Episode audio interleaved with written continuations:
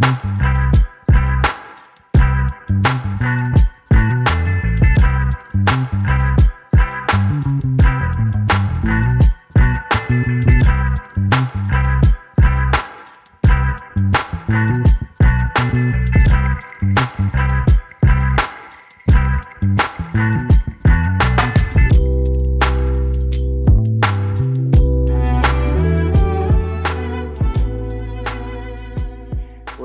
here uh, with David Campbell, Dr. David Campbell, and uh, Dave Baker. It is so good to be uh, on this call with you guys. Uh, my name is Ron, and I'm the pastor of Vital Point. If you're a guest on this, we're so excited you're here. If you're a regular part of Vital Point and you're checking this out, that's pretty awesome.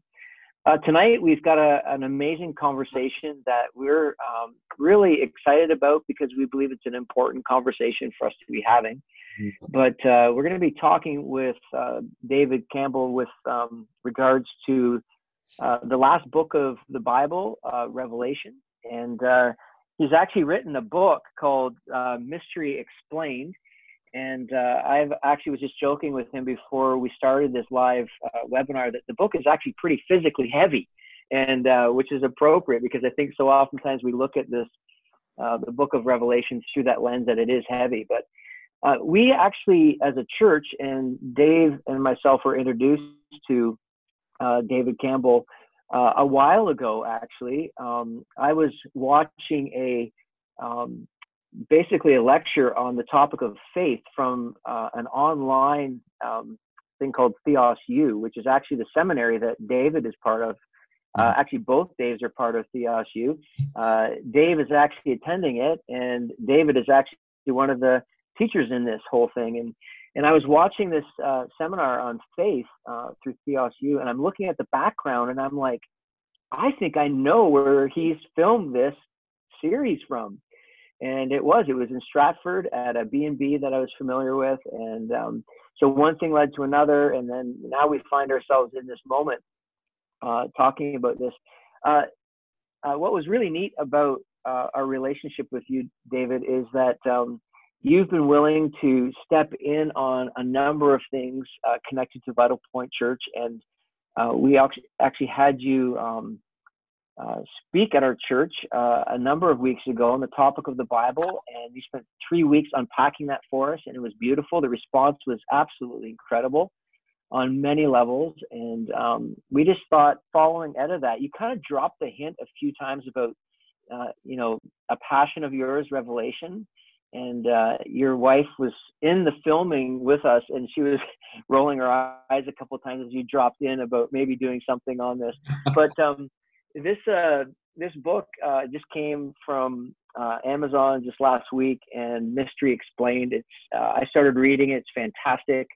And uh, it's actually sparked in me some really exciting things with regards to uh, this book. So I've given a bit of a thumbnail from our relationship with you, uh, David, but I, we would love to know a little bit more about you. Uh, give us a bit of your story. Um, you know, fill that in for us. Could you do that for us? That'd be great. Yeah. Well, first of all, congratulations on uh, taking possession of your building. Yeah.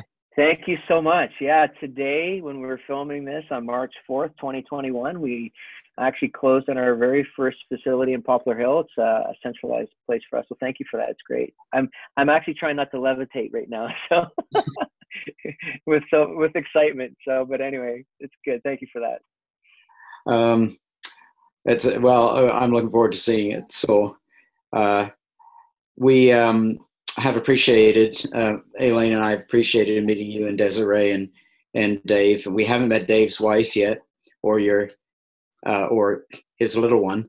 Yeah. Um, in due course.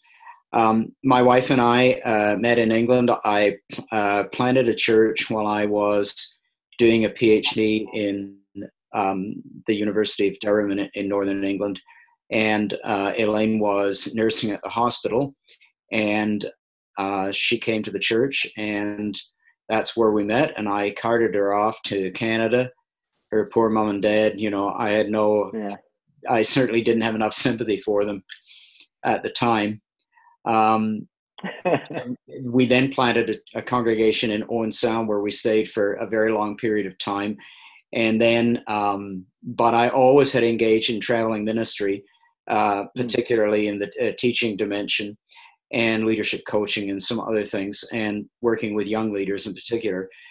Uh, and so, um, uh, three or four years ago, we felt God was telling us just to step down from church leadership and launch out in faith without any income or anything like that. Um, to devote ourselves uh, full time to this kind of thing. And I, it's been absolutely extraordinary how God has provided. Um, I mean, I just, it, has been amazing and blow, has blown me away. But we, we've also, uh, you know, we work with, uh, I don't know, possibly 20 churches in the United Kingdom, a number of churches in the US, uh, a number of churches in Canada. Um, I've, I've written um, for uh, I've written three books and co-written a fourth, and I've got two more manuscripts in my laptop. One of which I'm getting ready to publish, which is a book on suffering, hmm. and uh, oh wow, contains a number of stories of people's stories as well as my little you know teaching parts in between. Um, and uh, then we got involved in Theos University, which is an online teaching platform uh, and uh, it is re- it really is directed toward millennials. It's very edgy, and everybody's half my age or less. And uh, but we all connect with you really well, David. Sorry, we all connect with you really well, though. Well, thank you. I guess I'll take that as a compliment. Yeah. Um, the uh, two brothers that started it, their dad is a pastor in Ontario and has been a, a very close friend and associate of ours for 30 years and uh, that's how I got involved. They needed some help uh, with content, and um, quite a lot of uh, people are now involved with it. And it's a brilliant model. It's you know you pay thirteen or fourteen dollars a month, you get unlimited content, um, and they call it the Netflix of theology. And yeah. they have got thousands. Of, well, I should say thousands. I've um, four thousand uh, subscribers to it. Mm. that's within eighteen months um, they uh, started a degree program, which David is is a student in, uh, and they have about a hundred and well, they they had 150, but it was increasing by the day. The last time I checked, uh, in that, and we're starting, God willing, a master's program mm-hmm. in the fall. So um, it makes training accessible. It's it's it's extraordinary how many churches there are that have people leading them have absolutely no theological training at all. Mm-hmm. And what are you supposed to do if you're leading a church? I was talking to a, a gentleman that leads a very large church in, in Northern Ireland this afternoon, and uh, he was a production manager in a factory. That was his business. And uh, he wound up in church leadership, and now he's leading this congregation. There's a lot of responsibility. He, he never had an ounce of theological training, and Theos Seminary came along, and for a very minimal cost. And course, you can yeah. just go through it uh, as little or as much time as you want. Um, the old model was you've got to pack up, move somewhere, go to Bible college for four years, spend a fortune, and all the rest of it. And then you might come back with doctrine that was contrary to your home church. So I guess the last thing I'll say, Ron, is uh, uh, as a pastor, I'm as a lifelong pastor, um, the highest authority in the kingdom of God is the local eldership. Uh, there's no higher authority. There's no hierarchy. We don't be- believe in a hierarchy. Um, and so I highly honor and respect the local church.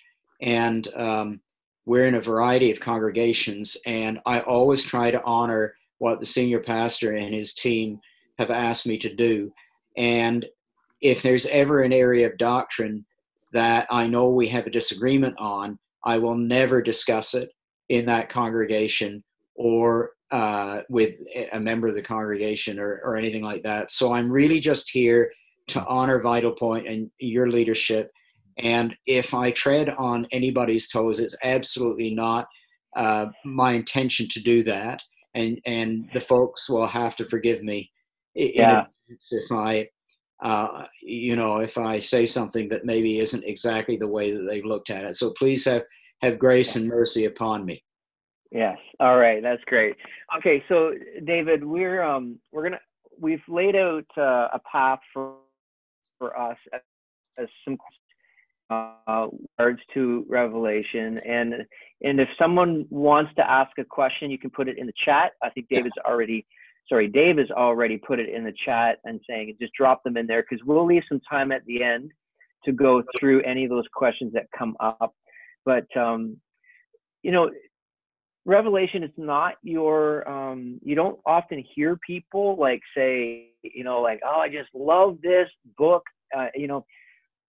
You have seemed to grab a hold of it. What drew you to it? Like how did you become interested in this in this yeah i walked into a bookstore in in grand rapids uh, about 15 years ago and a friend the friend that i was with just handed me a hundred dollar bill well any preacher will take a hundred dollar bill so I did. And uh, he said, just buy something. And anyway, um, I found this commentary on the book of Revelation, a very long one. And I had been one of those people, and, and this is to my shame, really, because I'm a trained theologian, biblical scholar.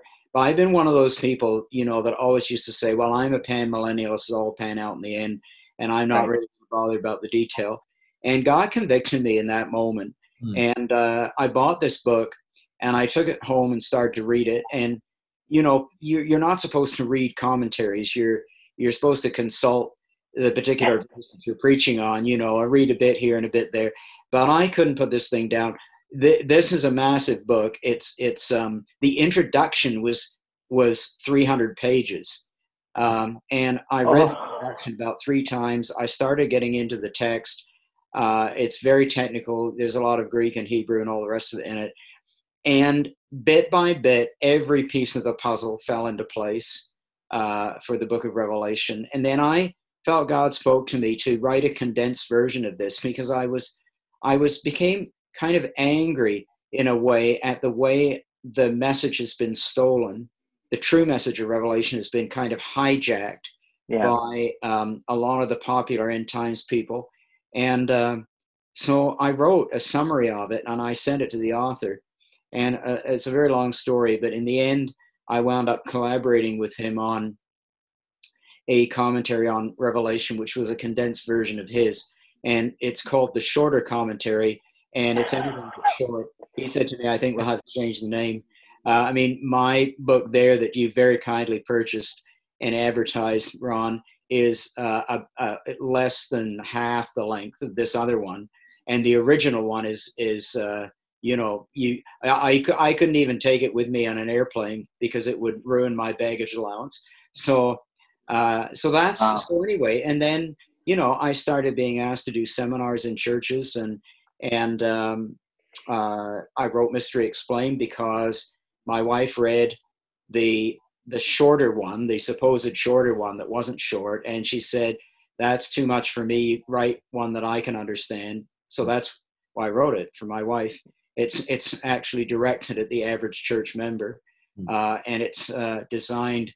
You know, for, you can sit with the text in one hand and you're reading it through, and then I give what is hopefully a simple, you know, reasonably yeah. understood explanation, uh, verse by verse. Uh, so that that's uh, that's that. That's how I got involved in it.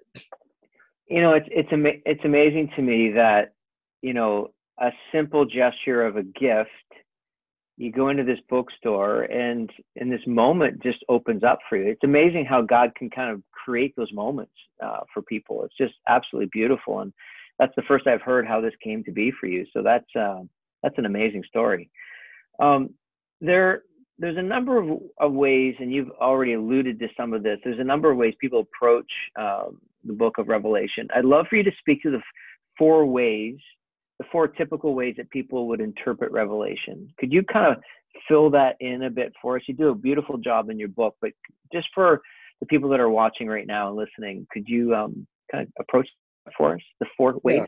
There's there's basically four ways in the history of the church that um, people have approached Revelation. One of which is uh, called the, the preterist, and that's just uh, derived from a Latin word for past. And what it means is that everything in the book of Revelation happened way back in the first century, and was it's all concerned with how the Roman armies conquered Jerusalem and destroyed the city and the temple in AD 70. And, if you read the Gospels and warned the Christians that they were to, you know, run from housetop to housetop, the flat housetops, they could do that, and head for the hills.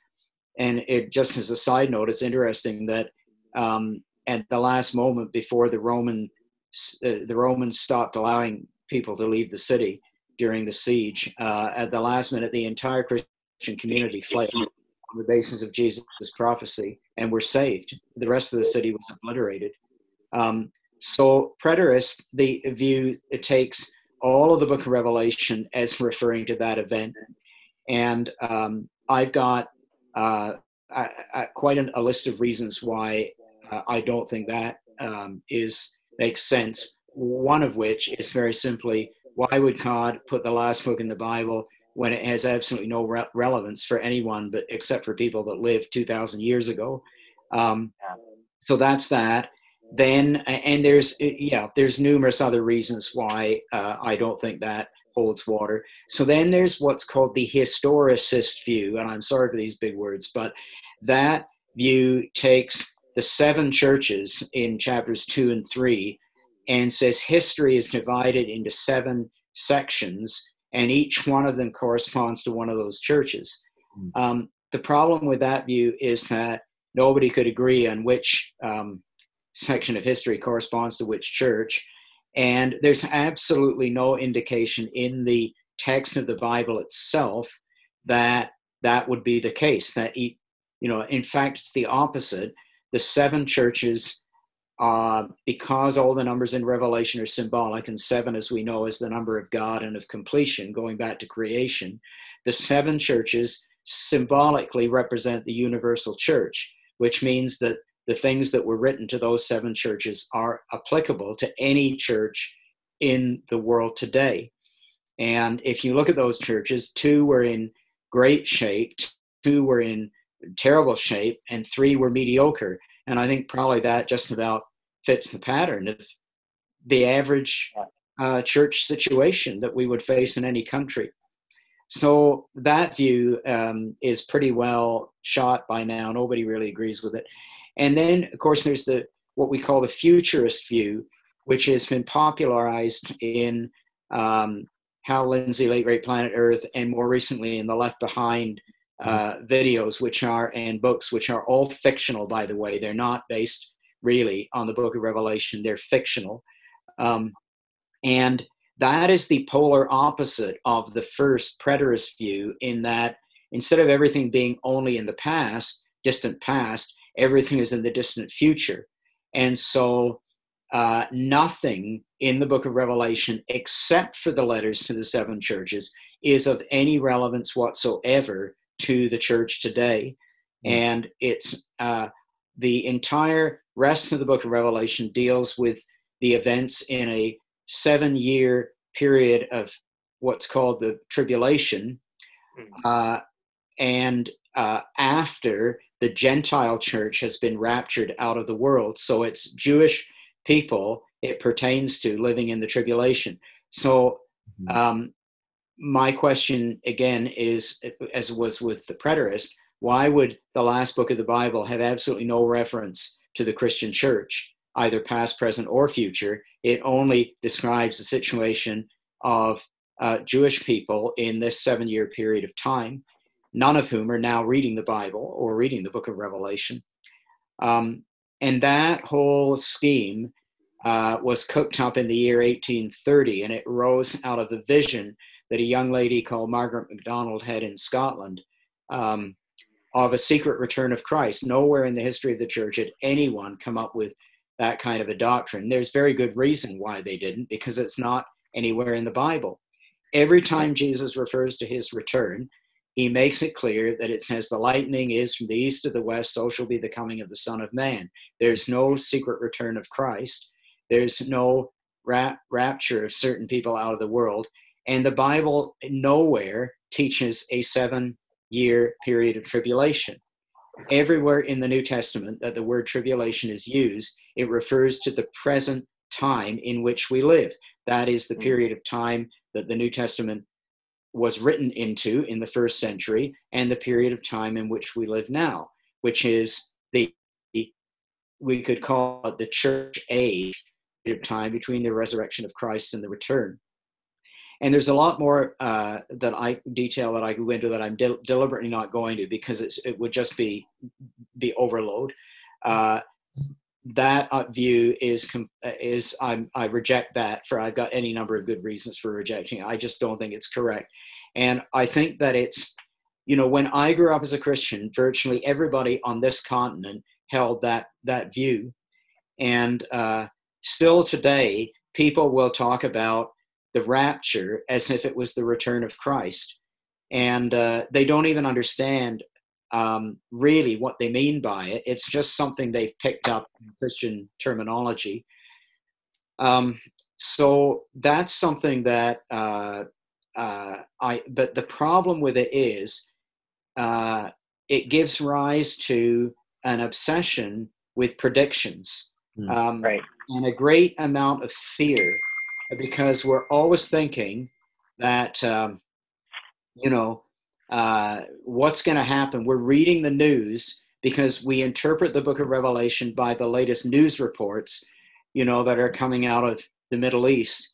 And every time something happens, we somebody pops up on TV or writes a book or whatever and says, "Well, this is the meaning of it." And I have been a Christian since the 1970s. Um, you know, when I was uh, six months old, no, worth a try. Um, and uh, I have seen uh, people with this particular theology have come up with so many wrong predictions. The Antichrist or 666 is this person, that person, the next person, dozens of them. You know, this is the end is about to come. People have even prophesied, you know, such and such a year, the Lord's going to return and it never works. It's always incorrect. It's always wrong. And nobody ever goes back and says, I'm sorry I got it wrong. Maybe right. I should change my theology. So that kind of riles me up a bit. So the fourth and last view is called the idealist view, and that's the view that I hold. And in a very simple way, um, it states that almost all of the events in the book of Revelation are things that are that are happening throughout the age of the church. So the plagues, the judgments of God, are judgments that God sends in recurring cycles all the way through history. And he does it for two reasons. Number one, to challenge an idolatrous society. Number two, to wake up a complacent church. And so back in January of last year, I was in the United States teaching a class on eschatology. And I made the statement back, you may, you'll remember back in just New Year's of last year, we were just starting to hear news of this virus coming out of China. And I said, this is one of the plagues of Revelation. And, uh, and, and, and, and it has turned out to be exactly that. Mm-hmm. And I believe that God has sent it. And uh, you say, well, God doesn't send bad things. But God is Lord over all of history. And he allows things to happen for a purpose. Uh, and so uh, we have a society that has become uh, wor- that is, worships the idol of its own technology, even if it's medicine. And I mean, I'm all in favor of medicine. Absolutely, I'll I'll take be the first one to line up, take the vaccine, if we could just get some into the country. Uh, but uh, uh, if you worship that as the answer to all your solutions, any any Christian doctor will tell you that you're a fool you know the doctor can only help you until the point where he can't help you. Yeah. and we live in a delusion of materialism where our technology and so on it has the answer for everything. And and god pulls the rug out from under us and says it, it, it doesn't. And then i think god's addressing a complacent church. Um, and uh, we've had a lot of shocks in in church over the last year that who would ever have thought you know? And uh, uh, I think God God is is it's a wake up call. We're not praying enough. We're not seeking God enough. Uh, a Chinese uh, leader who was released from jail back in the 90s uh, toured the United States, and at the end of it, a Christian leader said to him, Brother, how do you feel about the body of Christ in the United States? And uh, he had toured some of the biggest ministries in the country. And the man just said very quietly, he said, Well, it's amazing how much you've been able to do without God. Mm. Oh, it's a stinger, isn't it? So yeah, I think, yeah. I think God has upset all of our apple carts. But within the wider context, I think the book of Revelation has a message for us today. And I think it was written to uh, encourage, well, the book of Revelation was written to encourage Christians who were under persecution. Hmm. And the message was don't compromise, don't sell out, uh, don't sell out your faith just to get uh, economically comfortable and socially accepted um, because uh, the reward that you've got, even though you suffer now, the reward that you've got later is much, much greater. And uh, Revelation was written to a suffering church and to a, a church under threat of compromise. Mm-hmm. And it applies to all of us that way. But if you take, if you rob, uh, if you, if you say the whole thing is all about Jewish people living in a seven year tribulation, then all of that is robbed from the mm-hmm. church.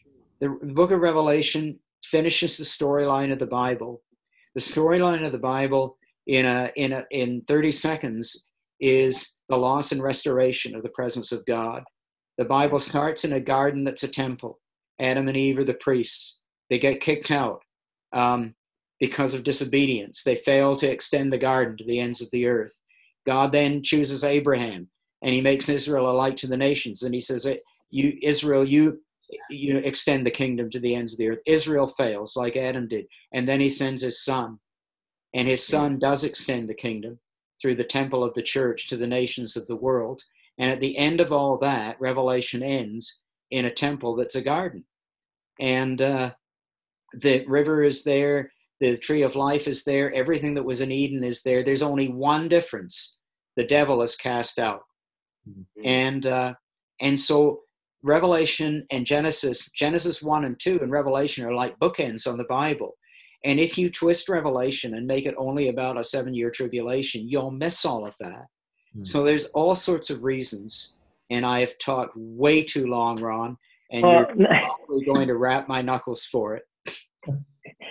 David's probably texting you behind the scenes saying, "Wrap it up, buddy. Wrap it up." No, not a um, no, no, not at all. That was uh, that was fantastic. There's, I, I just want to back up one second because um, fill in a bit. I mean, there's some people probably on this listening that have been taught about the rapture.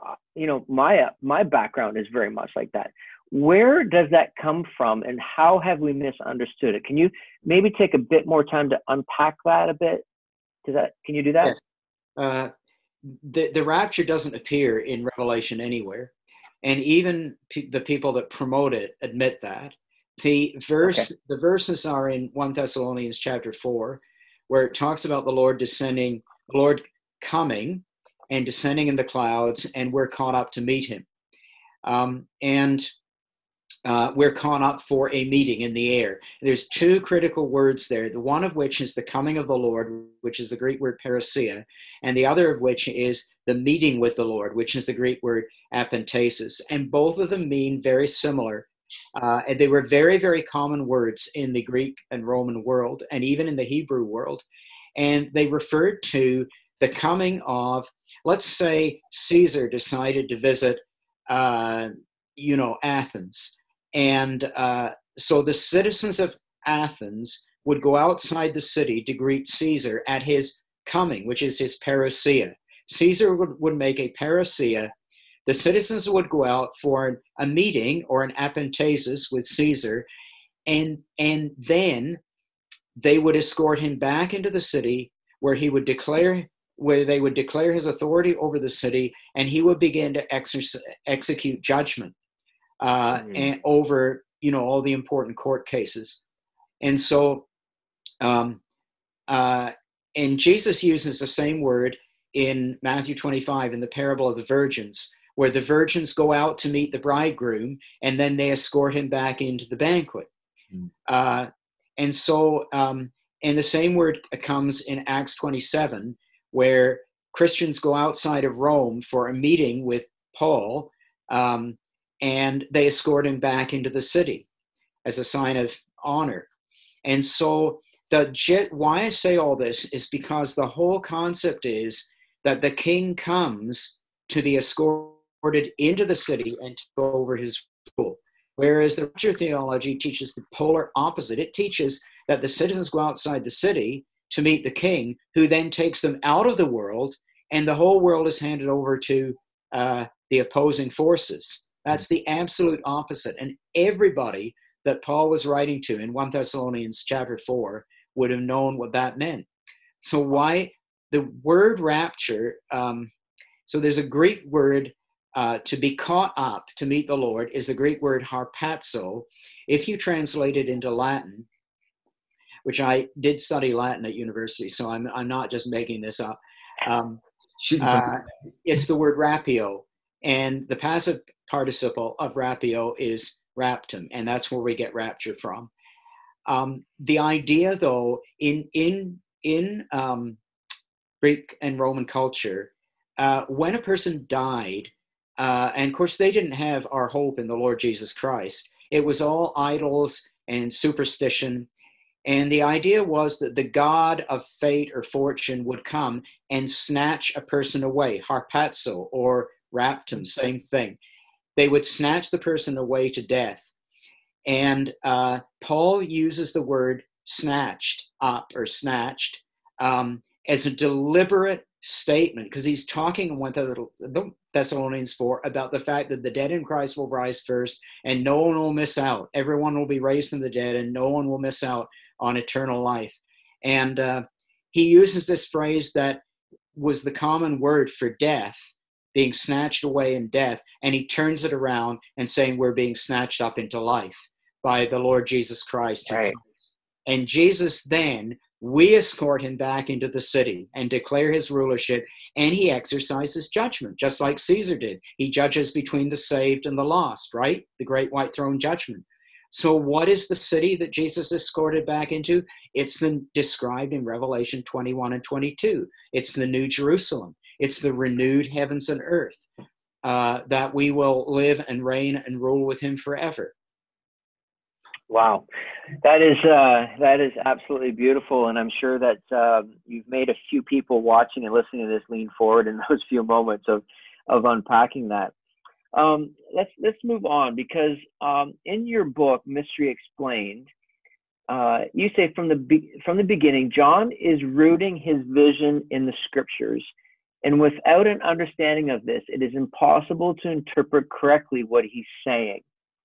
Um, can you shed some light on that for us? Fill that in. What, what do you mean by that?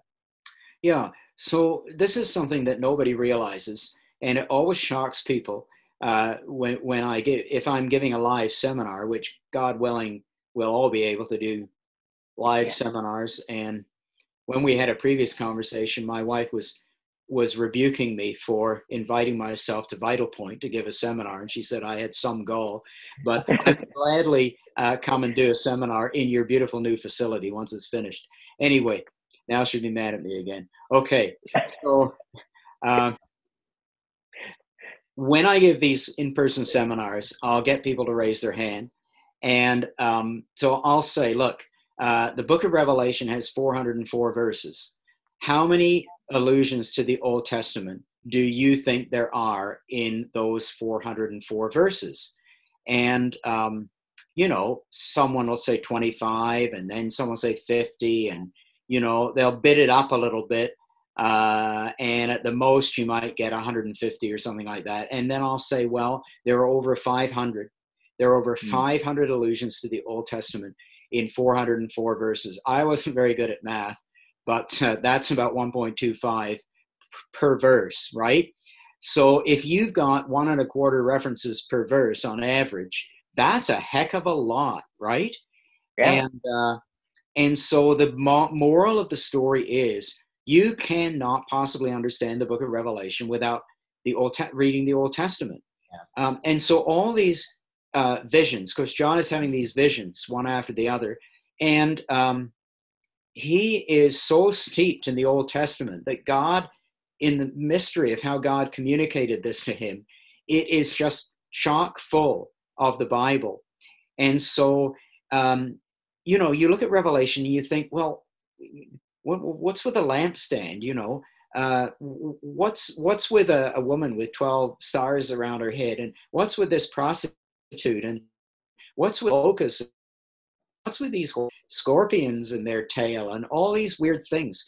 But then you realize that actually the woman with 12 stars is joseph's dream in genesis 37 it's it's his mother father and the 12 patriarchs. And then you look at the locusts and you realize joel says well they're enemy armies. They're forces of the enemy. And the same thing and then you look at scorpions and that, that is linked with uh, the power of satan and uh, you look at lampstands. Well that's the furnishings of the tabernacle. That's what stands before the lord. And the book of revelation itself tells us that's the church. Uh, and you go through all these things one after the other after the other. And what, are, what about these living creatures you know and the elders and all that? Well ezekiel saw them. Uh, you know isaiah saw them. Same thing. Daniel you know saw them. Um, and so uh, you begin to get a pattern. And then above all, above and beyond all that, you know, like what's this business about the earth swallowing, uh, you know, the earth swallowing the water uh, and, and rescuing the woman? Well, when you understand the woman from Genesis 37 as faithful, the faithful saints of the old covenant, uh, which birthed the Messiah, and then you understand that what what's where did where in the bible did the ground swallow the water well that was the red sea. Hmm. and uh, and then it makes sense that Re- revelation portrays the church as being in the wilderness because that's where the israelites went when they got out of egypt. See we've got out of egypt except it's called babylon. Um, we've gone across the spiritual red sea where the devil you know was was crouched before this woman to to devour the male child, but the male child is snatched up to the throne of God. Well, that's the devil trying to destroy Jesus in the resurrection. And then after the resurrection, the woman lands in the wilderness for 42 months. Well, what's all, that all about? Well, there were the children of Israel actually spent 42 years in the in the desert.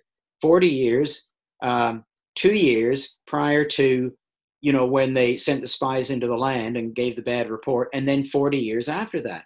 Oh, well, this is all about, this is an analogy. It's a, it's a new Exodus that's being replayed.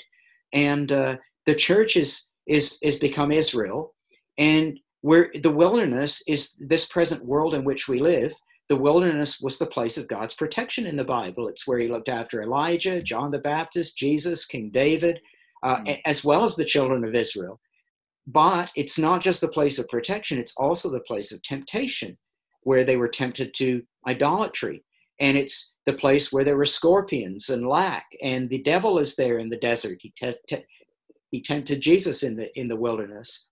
And then at the end of the story, the church a- enters into the promised land, which is the New Jerusalem, which is why in the seven trumpet plagues, the seventh, at the sounding of the seventh trumpet, which is in, in the book of Revelation, the sounding of the seventh trumpet in, is initiates the eternal kingdom of God and the judgment of the of the lost. And it says that when the seventh trumpet um, was sounded, there was an earthquake, and the ark of God was visible. Now, think for a minute. Uh, where was the ark of God visible? In uh, where was the ark of God visible in the Old Testament. Where was there seven trumpets blown? Where was there an earthquake? And where was the ark being carted around in public view? Mm-hmm. Jericho, right? Yeah. What was Jericho? It was the end of the wilderness and the entry into the promised land. And so the whole of Revelation presents a picture of Christians uh, being delivered out of spiritual darkness, being preserved in a hostile environment, but one in which God is with them. And it ends with us going into the promised land. And mm-hmm. when you understand that and you understand the symbolism, because the woman gets picked up by an eagle in uh, chapter 12. Well, what's the eagle? Is this Lord of the Rings or something? No, but Tolkien Tolkien was a Christian, Mm-hmm. right? And he borrowed that from Isaiah, who who said, you know, I'll, I'll carry you in wings of eagles. That's what that's about. It's the protection of God. So, uh, I've even forgotten what your original question was. Oh, there you go. Yeah. Well, and, and I think that this is fascinating because what you're doing for us right now is you are looking together uh, the beauty and the wonder of this book connected to the Old Testament. Because apart from that, we're left going, what? Like, how does this apply? How does this fit? You said something there that struck me. Um, I, I may may misquote this, or, or you have to fill this in about the wilderness, and then you said something about idolatry. Like, there's forms of that now, and I've heard you talk off camera about this uh, in in forms of idolatry in the in the in the context in which we live now. This is off script, I know, but can you maybe just very briefly talk about forms of that now in our lives? You touched on it, I think, a little bit a few minutes ago, but Well, idolatry is worship of anything but the true God. hmm, and uh, so uh, when eh, when we walk away from uh, you know like the three weeks of, of teaching that that I did on the authority of Scripture, um, that's God's covenant with us. That's His legal agreement with us. Uh, we we don't have the right to mess around with it. The only reason we mess around with it is because there's something in it we don't like, Hmm. and uh, there's a demand upon us, there's a requirement upon us that doesn't suit us. And so when we start to mess around with the Bible, we we have an ulterior motive. There's some something else that we want to pursue other than God, or we want to try to mix our drinks, so to speak. Uh, you know, and we'll we'll just have a little bit of that over here, but we'll still attend church over there and uh, you know god god isn't very isn't pleased with that so i mean if we're looking for acceptance uh, in um, if we're looking for social acceptance for instance in our society today then sooner or later it will take us away from faithfulness to jesus christ um, because uh, you know we'll we'll we'll wind up being more conformed to this world than we're conformed to god and uh, God hasn't, you know, given us that option. Uh, Jesus, Jesus said, "Well, before you become my disciple, you better consider: uh, Can you finish this tower that you've begun to build? You know, in other words, uh, if you've got, you can't have one foot in and one foot out of the kingdom. Now, I mean, obviously, we all understand that we're on a growth curve as Christians. That you know, there's stuff in our lives as young Christians that we don't do very well and maybe and we're still all on a growth curve so none of us has reached perfection. But i'm not i'm not talking about that. I'm talking about a state of the heart that whether you're you became a christian last week or you've been a christian for 50 years god wants your heart. He, he wants you to worship him alone and to so that he has a place in your life that um, you will not uh, compromise your faith in in him. And we all fail and and that's why there's grace and forgiveness and mercy in the body of christ. But god's looking for men and women whose heart is to follow him. And that is a theme in revelation because in revelation there's this word porneia. obviously we get pornography from it and it's uh, usually translated sexual immorality but where it is used in the book of revelation it is given an economic meaning so that because Babylon, which is the world system in which we live, is pictured as a prostitute, and it's like with the Old Testament prophets, they pictured Israel when they went into idolatry as prostituting themselves, uh, and and or engaging with prostitutes, right? And so um, idolatry is a form of prostitution or of engaging with spiritual in spiritual prostitution, so to speak.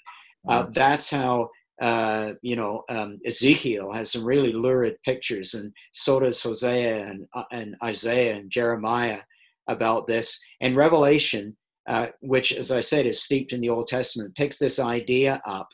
and so that if you are a, if you're if you compromise your faith to make money for instance in the world system and you cut corners uh, you know you cheat people you don't pay your taxes um, you you know you're you're unfaithful with your money and so on um, or or if you leave god off to the side in order to to spend all your time pursuing money then you've committed sexual immorality. That's the pornography and so the problem that the christians faced in those churches in the first century was that caesar had declared himself a god and you had to worship caesar and all of society was grouped into kind of like trade unions, but they were guilds, they called them.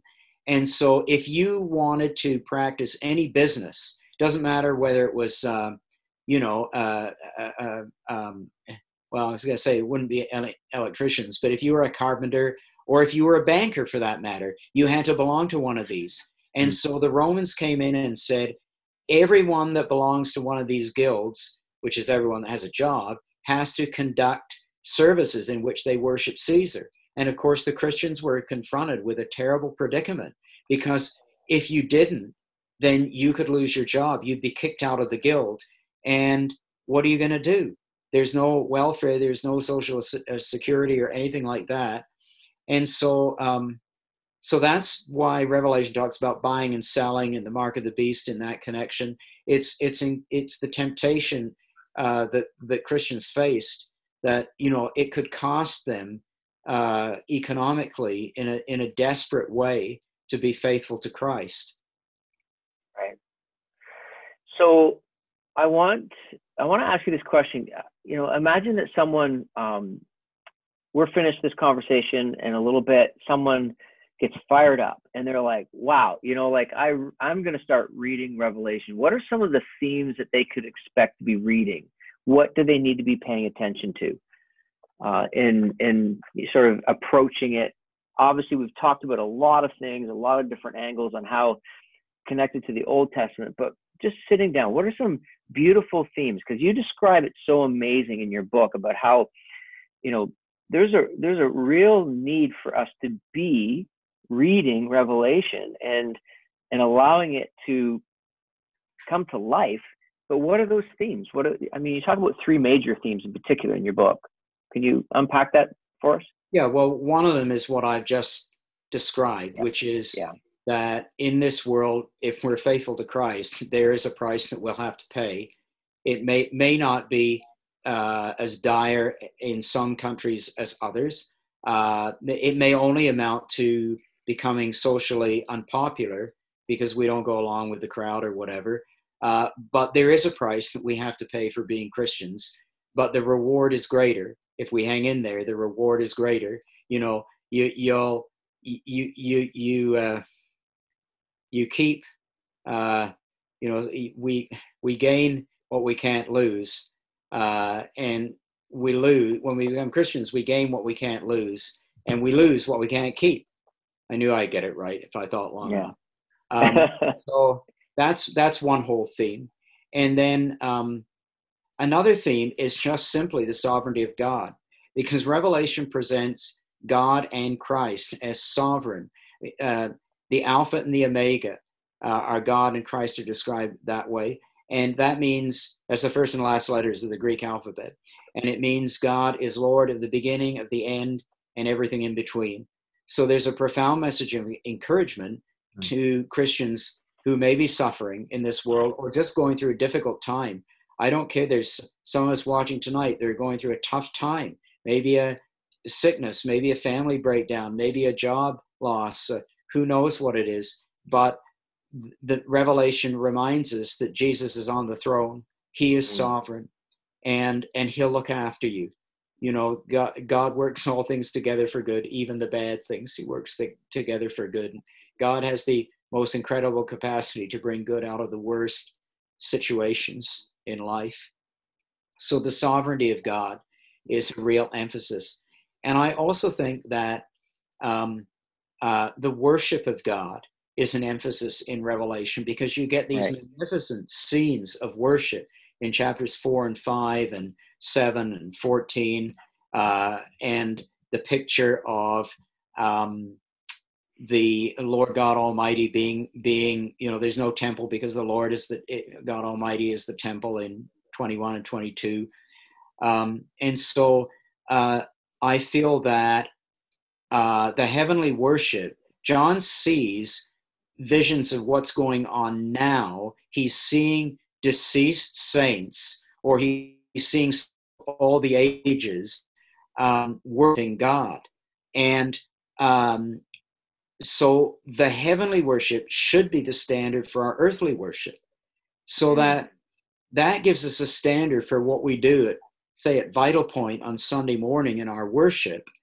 Um, is it in line with what we see in the book of revelation?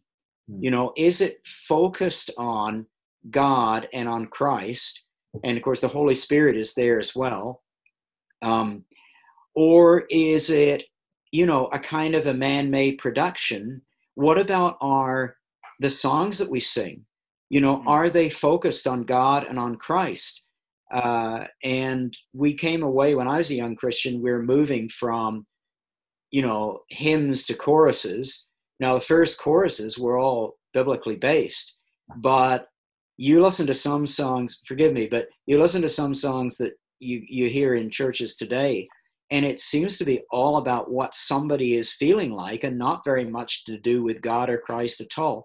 So hmm. i don't want to get into a, a, a on that but i just think we need to examine what we're singing um, and make sure that it's biblical and it's honoring to god and christ and it's focusing more on who god is than on you know and i think of that amazing song uh, uh, or hymn Holy, holy, holy, Lord God Almighty. John Bacchus Dykes wrote it, I can't remember, about 200 years ago. And we sang it in the church I grew up in. We sang the first verse of it every Sunday morning. And it was just kind of a ritual to me as a young person. Um, and then many years later, when uh, I was in the middle of an outpouring of the Holy Spirit, uh, I heard that song being, that hymn being sung again, and it took on a whole new meaning. And of course, it's out of the book of Revelation. The whole thing is right out of the book of Revelation. And, you know, the cherubim and seraphim are there bowing down before him and all the rest of it. And it, it exalts God and exalts Christ, and there is power in it. I mean, the Holy Spirit comes down on those lyrics as we sing them. Uh, and anyway, I'm, I'm, so I, that's a theme of Revelation as well. Yeah. So those are things. And then I mentioned the the way that it ties the Bible together in terms of the loss and restoration of the presence of God. And and it's such an encouraging thing to me that you know Adam messed up. He got kicked out of the garden. Then you had the situation in Israel. Only one man once a year could enter that place where God dwelt. That was pretty restricted. And then at Pentecost, some portion of the temple of God kind of fell out of heaven on the city of Jerusalem. And all of a sudden, the Tower of Babel was reversed, and the, the curse of tongues was reversed, and everybody understood what was being said, and the gospel started going forth to every nation of the world. And, and God now, according to the New Testament, indwells us as his temple. And I think that is revolutionary. You know, yeah. we are one man and one woman, mobile tabernacles of the Holy Ghost. Oh. Uh, and and of course it's fulfilled in the book of revelation at the, the end of it that's where we're heading to so it ties the bible together that way and uh, in a very hopeful and positive way so those are some of the themes of revelation that i think are really significant back to the uh, back to the worship for just a moment because i mean that is so powerful when you read you know, like you know chapter four it, the description of that worship. If i hear you correctly and, and maybe I'm, I'm i'm wrong on this but there's a piece of that when we gather as a community and we sing our choruses or our hymns or there's almost as if are, are we joining in with the heavenly worship in some ways mm. and the expression of that is there a, a, a, unifying factor in this if we're approaching it properly? Like, or am I just out of sync with you? No, I agree. And and another thing that I that is really interesting is uh, uh, uh, in terms of angels, that it says that uh, every church has an angel. And uh, some people roll their eyes and say, well, I don't believe that. Where do you get that from? Well, read Revelation 2 and 3. Excuse me. Um, and of course, you go back to Daniel and you find the archangel Michael, you know, as the patron saint of the of the people of God, and he reappears in Revelation in the same capacity, and um, and of course, angels appear there throughout the Bible, um, and and what that says, you know, like I have never met an angel. I have met two people that have had what I believe to be absolute genuine encounters with with angels. One was a preacher who was driving up in northern Ontario and uh, in a very remote area, and suddenly this nine foot man appeared in front of the car in brilliant white and and holding up his hands like that. He hit the brakes. He got out of the car. The man disappeared, and there had been a rock slide. And five feet ahead of him, there was a sheer drop of a hundred feet or something, and he would have been killed. Well, I think you know that that was an angel, right? Sure. Yeah. Uh, and so, like, I have never seen an angel, so I'm, you know, I, am not. Um, I, am absolutely. I'm just being open about that. Um, I'd love to see one, but what uh, re- the Revelation tells me is that every church has an angel, and an angel, um, you know, represents and fights for the church against the powers of darkness. And the local church is God's only means of extending his kingdom in this earth. There, there ain't nothing else. It's the local church. And so Satan loves to take local churches out. He loves to get them into false doctrine or, you know, liberalism or uh, moral failure or some disaster. Because if the church is gone, there's no way for the gospel to go forward. But I'm encouraged that Vital Point has an angel appointed, maybe more than one, I don't know. Mm-hmm. You know, do I have an angel appointed? I maybe, I don't know, but I know mm-hmm. there's angelic help for us mm-hmm. uh, in in the battle in, in uh, which we're fighting, and and yeah. and as we worship, uh, that angelic presence is there, and it's like um, it's like worship is is a place where we come close to touching the eternal presence of God. And the angelic ministry is obviously they're heavenly beings, and yet they're operating on earth. And I think there must be a special angelic presence in worship to lift us into a supernatural realm. I'm trying not to be airy fairy or whatever here, but I really believe it. And uh, I'll say one more thing, which comes to my mind. Elaine and I were in a conference where the Holy Spirit was moving very powerfully. It was an incredible presence of God. And there were about five or 6,000 people there. And there was just this hush in, you know, sometimes we think worship's got to be loud. And you know what? Uh, I don't agree with that. I mean, it can be, but it can, but I'll illustrate this. Every, the sound dropped off, everybody stopped singing, and there was a dead quiet in the room with 5,000, 6,000 people in. And it was so quiet, you could have heard a pin drop. And I knew that God was in that room. I knew it. It was just extraordinary. And out of absolutely nowhere, there was a perfect four part harmony appeared. Everybody could hear it. And it was an angelic choir. It's the only time in my life I've ever heard it. Um, so uh, you know like these things are real mm-hmm. and we're so bound by our materialism and our culture that our culture teaches us that it's only what you can access with your five physical senses that's real mm, right. you know that's what the, we're taught by the world around us but we don't believe that and you know what the average person doesn't believe that either but because the church has given up on the supernatural and, and gone died out in so many ways people go looking for the supernatural in the wrong places. And yes. I hate to say it, but they're finding it in the wrong places. So mm. we need to get back into the supernatural power of God because we're fighting a supernatural battle.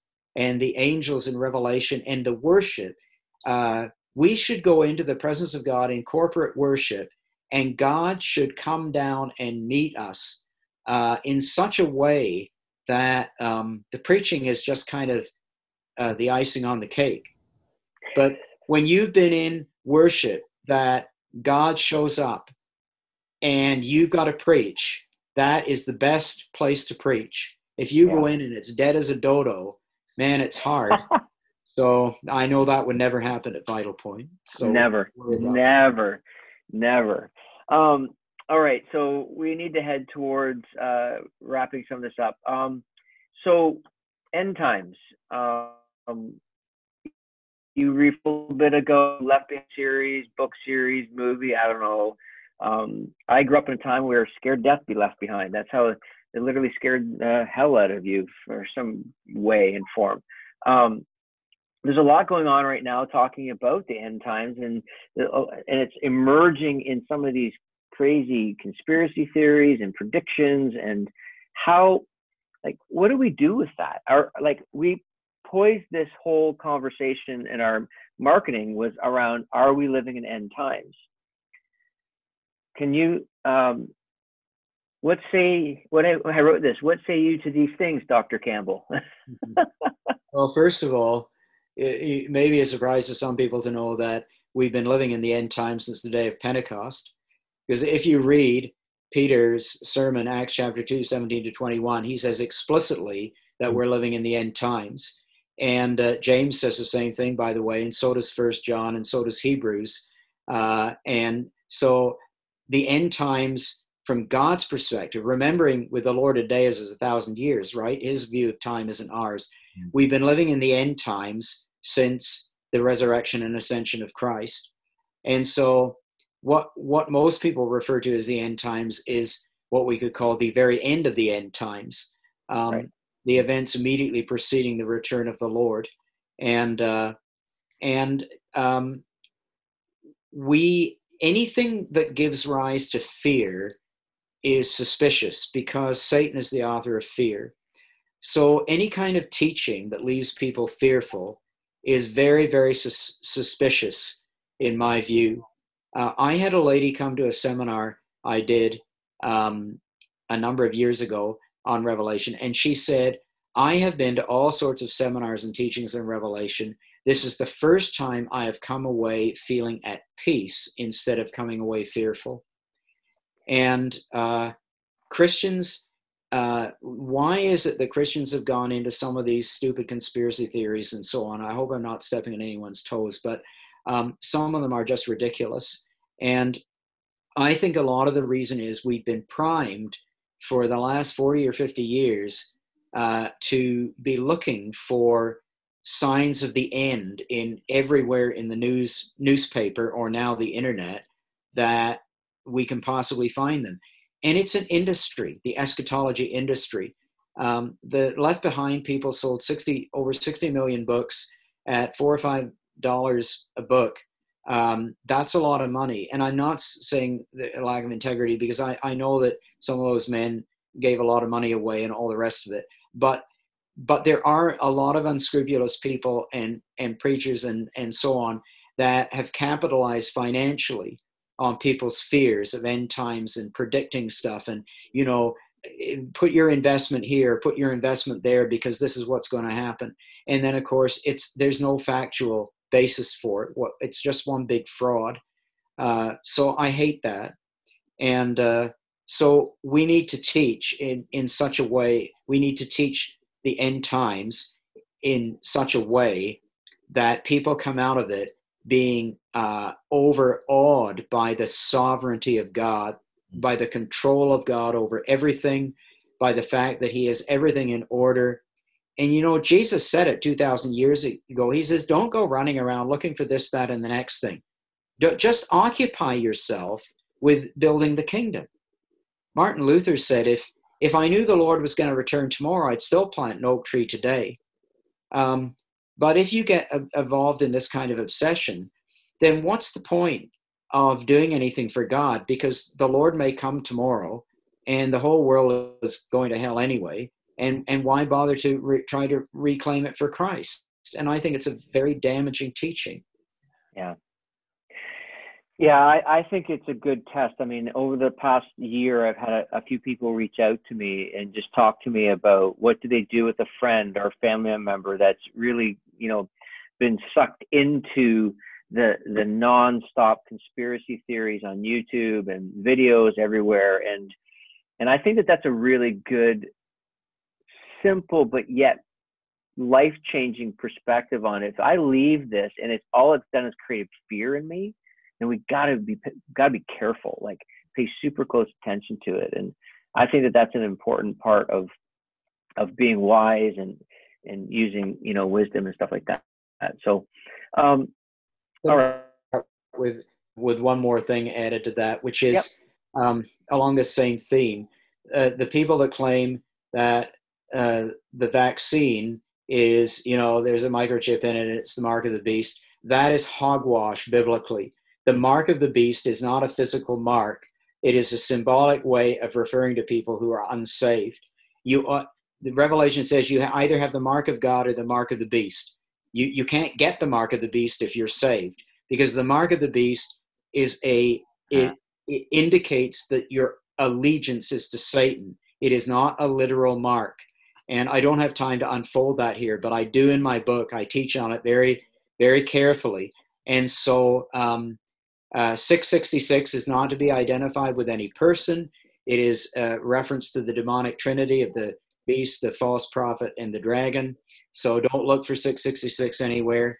And uh, the buying and selling thing uh, has got nothing to do with any mark, with any microchip. That is absolutely zero in the book of Revelation and not in the book of Revelation. So, you know, if you're an anti vaxxer out there, then, you know, please don't use the Bible to back up your anti vax uh, theories, right? I'm not taking a, a stand on that. I, you know, I mean, I, I'm not, I'm, I'm not taking a stand on it. I'm just saying, don't use the Bible in any way whatsoever to suggest that this vaccine is of the devil because there's you will find no support in the bible and uh, you will be a poor witness to christ because unsafe people out there will look at you as if you've got three heads or something you know and, and it yeah. brings discredit to the lord yeah yeah yeah and so i hope that wasn't controversial but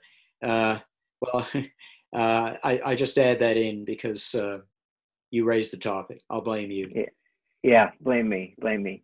All right, one last question. Then we got. Do we have some questions to follow up, David yeah, or Dave? Two, a few, two, two, and a few questions for you. Okay, so let me end with this. Uh, back to that, you know, someone sitting down tonight, opening up Revelation and starting. Uh, you've painted a beautiful picture of how to approach it, the themes, and all that. Is there a word of caution that you should give us? in reading it or or not i mean i i put that in there as our last one because i just feel like it was important to kind of just put that there but if you don't think there is then we're good well i, I think read the book of revelation with an inquiring with, with in your mind um, you know if you if you have a study bible or even most bibles have though that fine print in the margins that gives the cross texts uh, if you're reading revelation stop take a little extra time and look at some of those cross references mm-hmm. and uh, and see how much light that throws on it.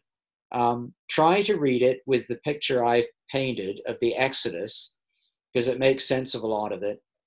And um, you know, I mean, I wrote the book uh, so that the average person could sit and read it and consult it you know, for an explanation of what it means. And I've had, you know, I have had great response from it. So, but don't shy away from it. That that's the worst thing that you could do is to walk away from it. Uh, you know, have a go and ask the Holy Spirit to show you and give you wisdom and insight uh, in, into what it means. And maybe do a little, spend a little extra time looking up the cross references uh, and and oh you, you, know soon the light will come on and you, oh that's what that means. That's what that means. Now it begins to make sense. Right. Yeah that's beautiful. That's really good. I'm looking at uh, i'm looking at the book of revelation right now and there's a lot of cross cross referencing um, So that's a great. Yes, there are more allusions to the Old Testament in Revelation than in every other book of the New Testament combined. Combined. Wow. Yeah. So That's incredible. Yeah, that's that's absolutely incredible. Um, okay, so uh, Dave, a couple Yeah. questions came in. Want to So ask we've, those? we've had a question come in about chapter seven and the 144,000. Can you kind of explain that and open up that a little bit for us? Yeah, so so all again, I mean, I can only touch on it, but all the numbers in Revelation are symbolic. Mhm. Uh, but when I and uh, but when I say symbolic, I don't mean they're meaningless. The symbolism is it has to be found through uh, the Old Testament references. So, uh, for instance, twelve is the number of God's people, the twelve tribes of Israel, and the twelve apostles. And when you multiply 12 times 12, you get 144. A thousand is the biblical number for an indefinitely large, either an indefinite, yeah, an indefinitely large number or period of time. So when you multiply 12 by 12 and, and then by a thousand, you're taking the faithful saints of the old covenant, the faithful saints of the new covenant, and multiplying it to become an indefinitely large number of people. Because what John sees when he sees 144,000 is he is seeing the entire body of Christ of all ages, faithful saints of the old and new covenant, in an innumerable multitude. Um, so Revelation presents itself at the beginning in the very first verse. I explain this carefully in my book uh, that it needs to be interpreted symbolically. And it's all based on Daniel's prophetic interpretation of Nebuchadnezzar's statue. And uh, what that means is that um, all, excuse me, whether it's the numbers or whether it is, um, whether it is, uh, you know, the, the strange creatures or whatever that he sees, uh, or objects like candle, candlesticks, lampstands, um, you you they're symbolic representations of something that is real in the Old Testament. You go back to the Old Testament, you find out what it means, and then you get the key to understanding it. So uh, so it refer Revelation refers to very real events, but you have to understand them through the Old Testament. Amazing. And the 144,000 is, is an example of that. Hmm. Uh, and there's some other examples of, of numbers as well. It's interesting that, um, I quote, the word Jesus appears, I, I could be wrong, but Jesus appears seven times, uh, Spirit 14 times, Lamb appears 28 times. I may have those mixed up, but they're multiples of seven, which is the number of God. And uh, 666 obviously is the six is the number of, of uh, fallen humanity in rebellion against God. So it's no accident that the word Babylon appears six times in the book of Revelation. There's all sorts of stuff like that. Wow. And another I can see why you got so fascinated by it. All right, one more question, Dave. yeah, another question we got was around the thousand years. Right. So there's another example of the numerical symbolism. With the Lord, of the day is as a thousand years, Peter writes, and you get the same thing in the Old Testament. So the thousand is an indefinitely long period of time. So the thousand years is not a literal thousand year period. Um, and you get any more than, say, the um, the the uh, uh, wall of the New Jerusalem, which is 144 cubits, and and then the the, uh, uh, that signifies the saints again. It's the the 12 apostles and the 12 tribes of the Lamb are there in the New Jerusalem in the foundation and the gates. So 12 times 12 is 144. It's not a literal. It even anyway. I mustn't get into that. Um, the thousand years is an indefinitely long period of time.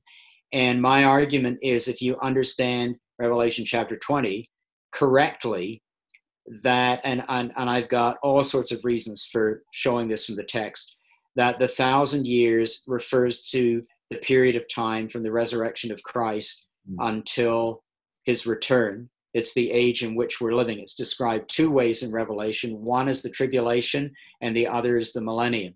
It's the age in which we're now living. Mm.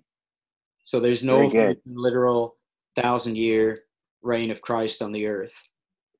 There is okay. eternity, eternal reign of Christ, uh, pictured in chapters 21 and 22.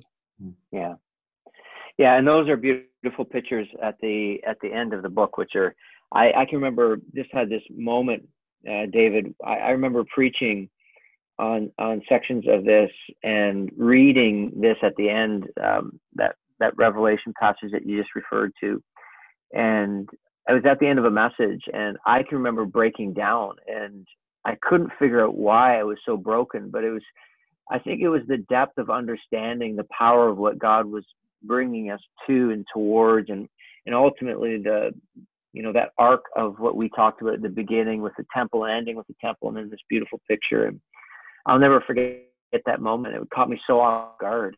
Not, you know, it really broke me. So, um, all right, we are about done. Uh, is there any? Is there David? Dave, is there any other questions or no? No, no other questions. I think I've got people texting me in the back saying they're just having their minds blown. They don't even know what to ask anymore.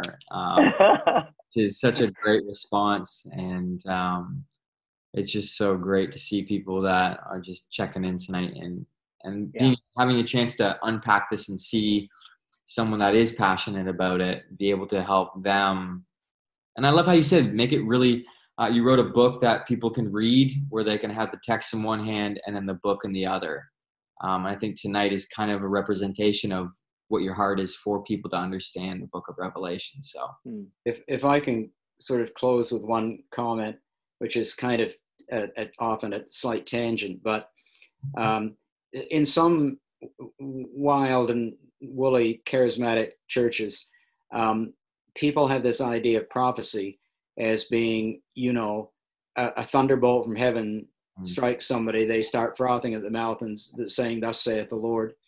Well, John is a prophet. He describes himself as a prophet, actually, in the line of the Old Testament prophets. The last of the Old Testament prophets, really, is John. And uh, um, here he is giving the longest prophecy in the whole Bible. We all agree on that, right? The book of Revelation. And yet, here's a man whose head is chock full of the Word of God. And so, my argument is if someone pretends to be a prophet, hmm. if they say you've got to empty your head and wait for some thunderbolt, I am not interested in hearing whatever drivel they've got to say. Forgive me, but I am not. Um, I am looking for a man or a woman whose uh, mind and heart are so full of the Word of God that anything they say uh, from a prophetic perspective is passed through the filter of Scripture. Uh, because prof- all prophecy is is applying Scripture. That's what it is. May have a bit of a supernatural twist, a word of knowledge or something, and so John is this great model for prophecy. And, uh, and I think if we could receive prophecy that way, a lot of people would have their hearts set at rest because, you know, they don't like that other model and they've seen that it doesn't go anywhere good. Um, so, you know, it's it, he's John is a great encouragement for any of us to live and think biblically. And I would just say, for you know, I, I, I know I've planted bombs with some people and tonight and and your mind's blown all the rest of it uh, don't give up on on revelation um, i'm just trying to provoke you to thinking and stir you up to get into the text yourself and john calvin said um, nobody can understand the bible without a revelation of the holy ghost calvin said that and uh, and i believe that the holy spirit will show us and teach us and interpret to us the Word of God if we have a heart that's open to Him. Uh, so that's my closing uh, encouragement to you. Well, thank you so much, uh, David, for doing this uh, with us tonight. We're so grateful. You have not asked us to plug your book, but uh, I got my copy. Uh, Dave is upset that I didn't buy two, um, but this is a just fantastic. I'm only a part way in, and I've been reading it with my Bible in hand as well. So, uh, thank you so much for being part of this. Thank you for speaking life into Vital Point, and I am so incredibly grateful that God has allowed our paths to cross, and I'm extremely grateful for your teaching and um, even how you give Dave a hard time like all the time, which is awesome. So thank you so much for being here. And those participating, watching, thank you for this, listening. Awesome stuff. We've recorded this, so you can go back and listen to a number of these things. Thank you everyone for being here, and have a good night.